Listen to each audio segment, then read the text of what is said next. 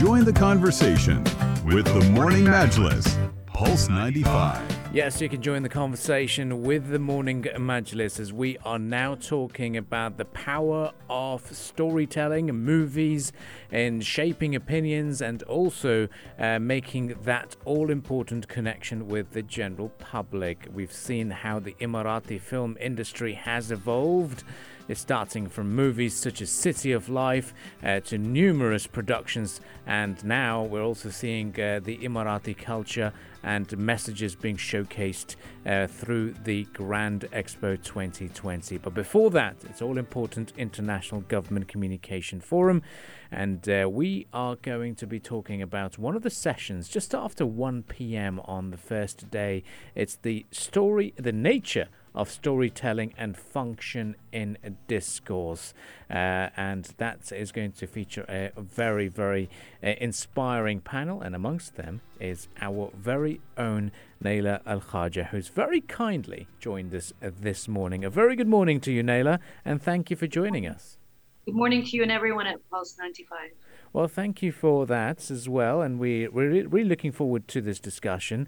Um, now, let's start talking about your panel discussion. Uh, w- what's the big message there, and what are uh, the, some of the things that you're going to be touching upon?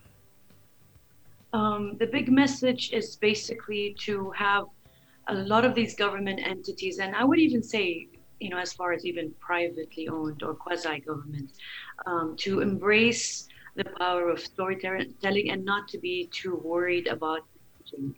There's this whole notion of a checklist and everyone's too worried about the checklist where um, they miss out on some extremely uh, wonderful opportunities where they can actually showcase their messaging without being too literal about it. Yeah, talk to us some more about that. Uh, you hear that quite a bit uh, in workshops and such. Show, don't tell. Do you feel like a lot of messaging these days is too heavy handed, too on the nose? Uh, and it's almost like you're talking to someone who's not that intelligent. Do you think there are better ways to communicate those messages? We need to understand that, especially with this generation, and you know, even our generation, we are now very aware, you know, educated. We watch all sorts of content from around the world, and I just feel that a lot of the content here. Um, I wouldn't say all of it, but most, a lot of it, it hasn't evolved with everyone else, and that's push harder. Um, some companies have embraced it, but there's a, a, lot of work to be done. And yes, I completely get it. I, I understand that uh, when they're just, I think it comes from a place of fear that they feel that if they're not literal about things, that people won't understand their messaging. The opposite is true, and it's backfiring actually. And can you talk to us about uh, the elements that comprise good storytelling? What, what are some of the techniques you, you'll highlight uh, during your session and time at the IGCF? Absolutely. I would like to uh, say that, you know, if you're a government entity, um, I would like to highlight, you know, what do you what, what do you stand for? What are you all about? And then when they're creating a film, whether it's for their um, entity or whether it's a National Day film, that they steer away from um, their physical aspect. So there's like three different aspects in each company.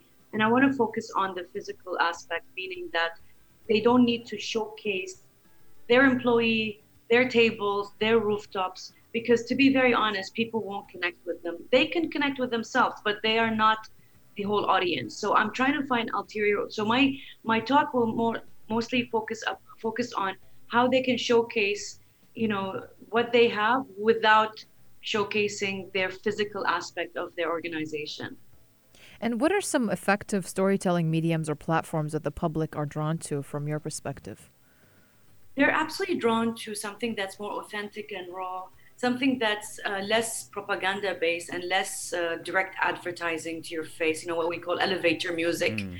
um, they're drawn to uh, storytelling that um, has a story, mm-hmm. um, that is also not meddled because you can always see this. Like you, it, it really breaks my heart when I have like, let's say a director's cut and everyone's like goo goo gaga about it. And then they send it to a marketing team and they're like, wait a minute, we don't have our logo in you know 2.01 again the checklist starts coming out. Uh, we need a shot of this section of the company and it just kills it. I mean there are a lot of very intelligent international companies where you see their commercials you see their messaging you see their content. They're not even in the commercial at all and you're like wow you watch it you get influenced. All your sensory um, you know your eyes nose ears you you actually get so into the ad itself that when it finishes and let's say you know the brand comes right in the end you're like oh wow they've done an amazing job. And it stays in your mind. So people need to understand that it is okay to disconnect um, story you know their story from the story they can tell the world. And it can be very smart by having subtle notes in the actual story where their messaging can be seen, but without it being heavy handed. So they just need to kind of wash their hands from you know the typical old fashioned way of telling stories and really embrace the new way of doing it I'd like to touch upon the uh, the aspect when you you talked about how government uh, uh, can use the storytelling technique and they should shy away from the, the, the office infrastructure. Uh, so, what what's your suggestion in terms of uh, coming up with these creative ideas uh, and making sure that the the message is the focus as opposed to their position and the seats around them? Absolutely, I think the, the number one thing is to make sure that they're not afraid. The one thing, the one vibrating notion in all these meetings that I've attended to, they're too scared to think outside the box. Mm. Uh, they're too scared to experiment and do something very, you know, offbeat and and actually i'm going through it right now so if i may say you know i'm getting a lot of pitches for the uae national day film um, and i've rejected some i'm still considering some and i only accepted one so from all the briefs, you can imagine there's not there's a handful of Emirati directors in the UAE, mm. and I'm sure we're all getting the same briefs. And I've only accepted one because they were not afraid. They were not afraid to, as a government entity, um, to say, you know what, we don't even we're not in the film. Our logo's not even in the film, and the story is so far away from what what, what people would want.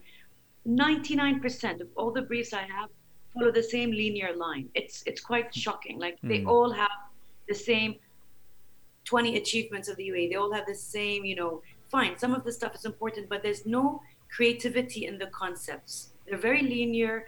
Everyone's scared to go a bit abstract. And th- I mean, I can tell you, and I can promise you that this company, who is going, you know, left field as I call it, will stand out because they had the guts to say, let's embrace this, let's not be afraid, and you know, um, and let's just go all out. Yeah. So I, I would love to see more of this type of uh, mentality because then the content will really be elevated and it won't just be about you know ticking a checklist but more about embracing what storytelling is all about uh, which is basically moving the heart and mind and getting people into action in a subliminary way as mm. opposed to like in your face yeah, I mean, I get that as well because you know, if I'm if I if I see a film that's trying to enact some change in me or trying to influence me in a way, if someone's telling me you should feel this way, this is why, and they're, they're saying it in this pretty heavy-handed way, I'm not going to listen, and I probably won't be interested. Whereas I've seen others do it in a way that's compelling and engaging, and and it sort of evokes your emotion, and it's almost like you're on a journey, and it's not telling you what to do, and that way it, the, the the content resonates with you on a more emotional level. I think that's what you're getting at, right? Absolutely, and even if the voiceover, for example, says you know, this is a horse running, just as an example. And you didn't want to put a horse running that matches the VO. That's fine, but they go, they they really can't get their um, you know ideas around why we're not showing a horse that's running mm. For example. So it needs to match. And this whole matchy matchy business needs to go away because it's i think it's disastrous and it's also very um, heavy and disheartening on the the filmmakers themselves because we're trying to do something that's creative and different. But then you have the advertising agencies in the middle who are trying to you know please the clients and and mm. not push it hard because they don't want to lose the clients either. So then mm. there's this very strange and interesting political um, relationship and mm-hmm. dynamic that yeah. happens between the storytellers, the agency, which is you know obviously the main communicators that represent the client.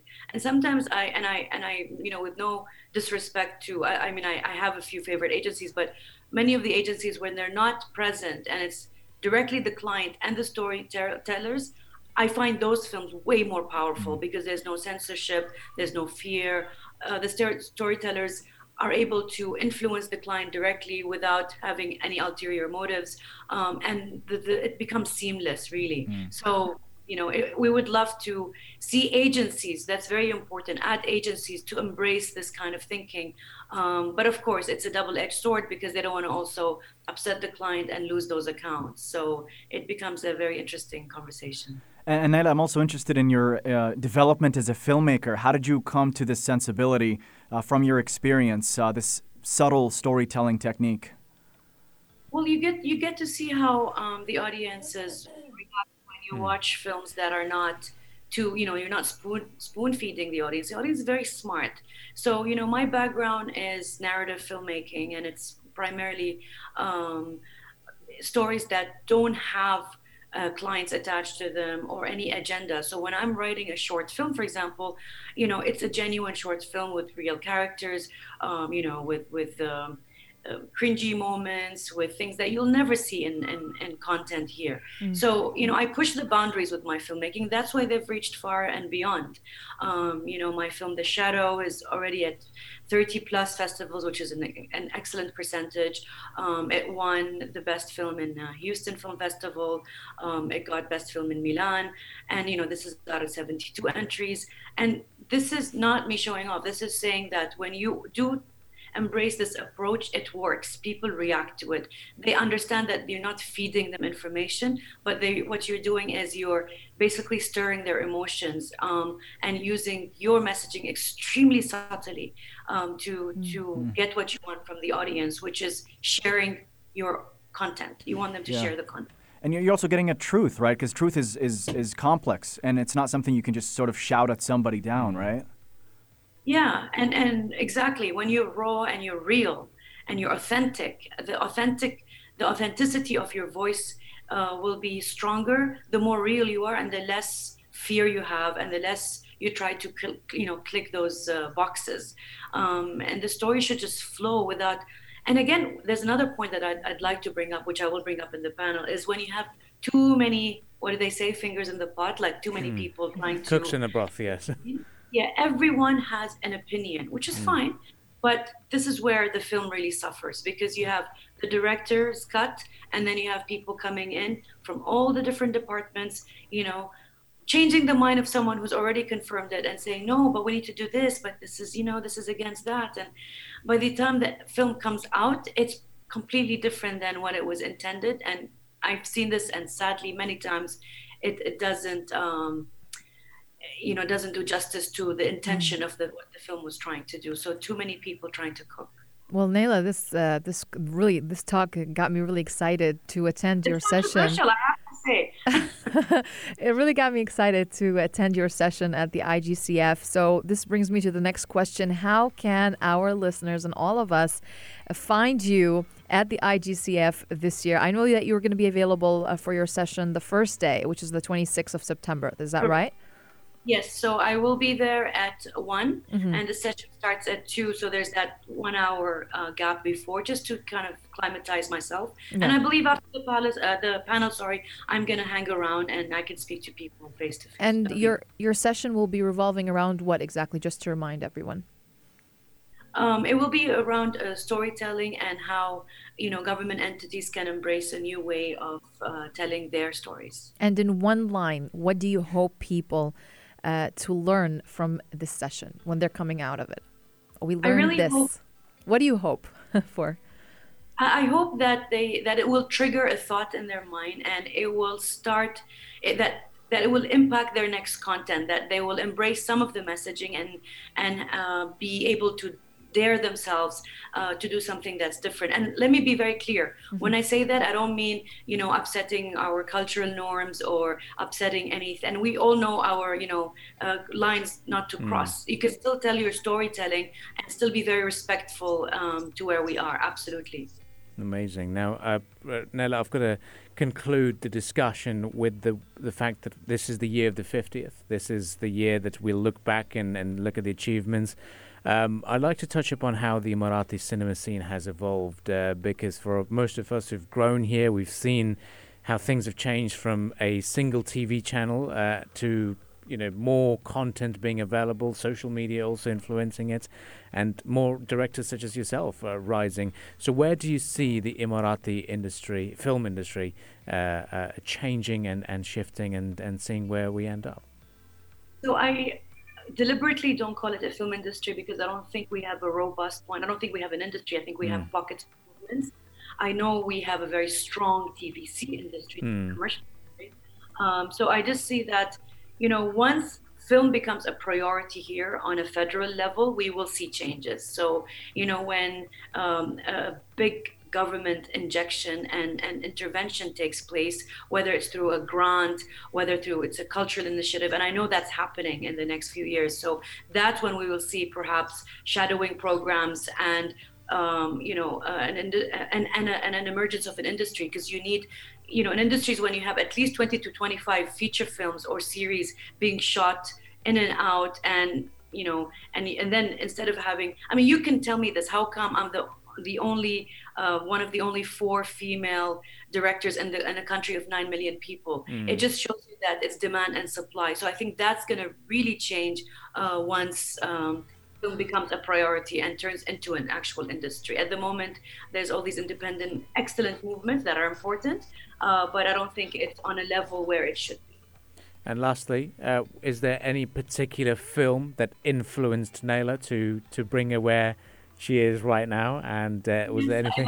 Because it's always the same answer. So when I was seven, I stumbled into a black and white Hmm. Oscar-nominated Indian film called Boot Polish, Yes. and it changed my life. I think I've seen it endlessly, and uh, it's it's one that really like touches the strings of your heart. But it's also one that that showed me um, how powerful storytelling is. Certainly is. And we uh, look forward to your discussion. And uh, thank you very much for joining us this morning. And uh, it's such an insightful discussion and really um, an eye opener, really, for us uh, as uh, media production people as well. And uh, we're looking forward to it. And hopefully, we can catch up in our dedicated Pulse 95 studios at the IGCF. I would like to thank Pulse 95 for giving people like myself a voice um, and platform for a voice. Thank you very much. Well, thank you very much. That was Nayla Al Khaja, the Emirati film director. If you'd like to catch this discussion as a podcast, you can do so on Apple Podcast and SoundCloud, as well as on Spotify. All you have to search for is The Morning Majlis. We'll be back after the news headlines. Stay tuned to Pulse 95.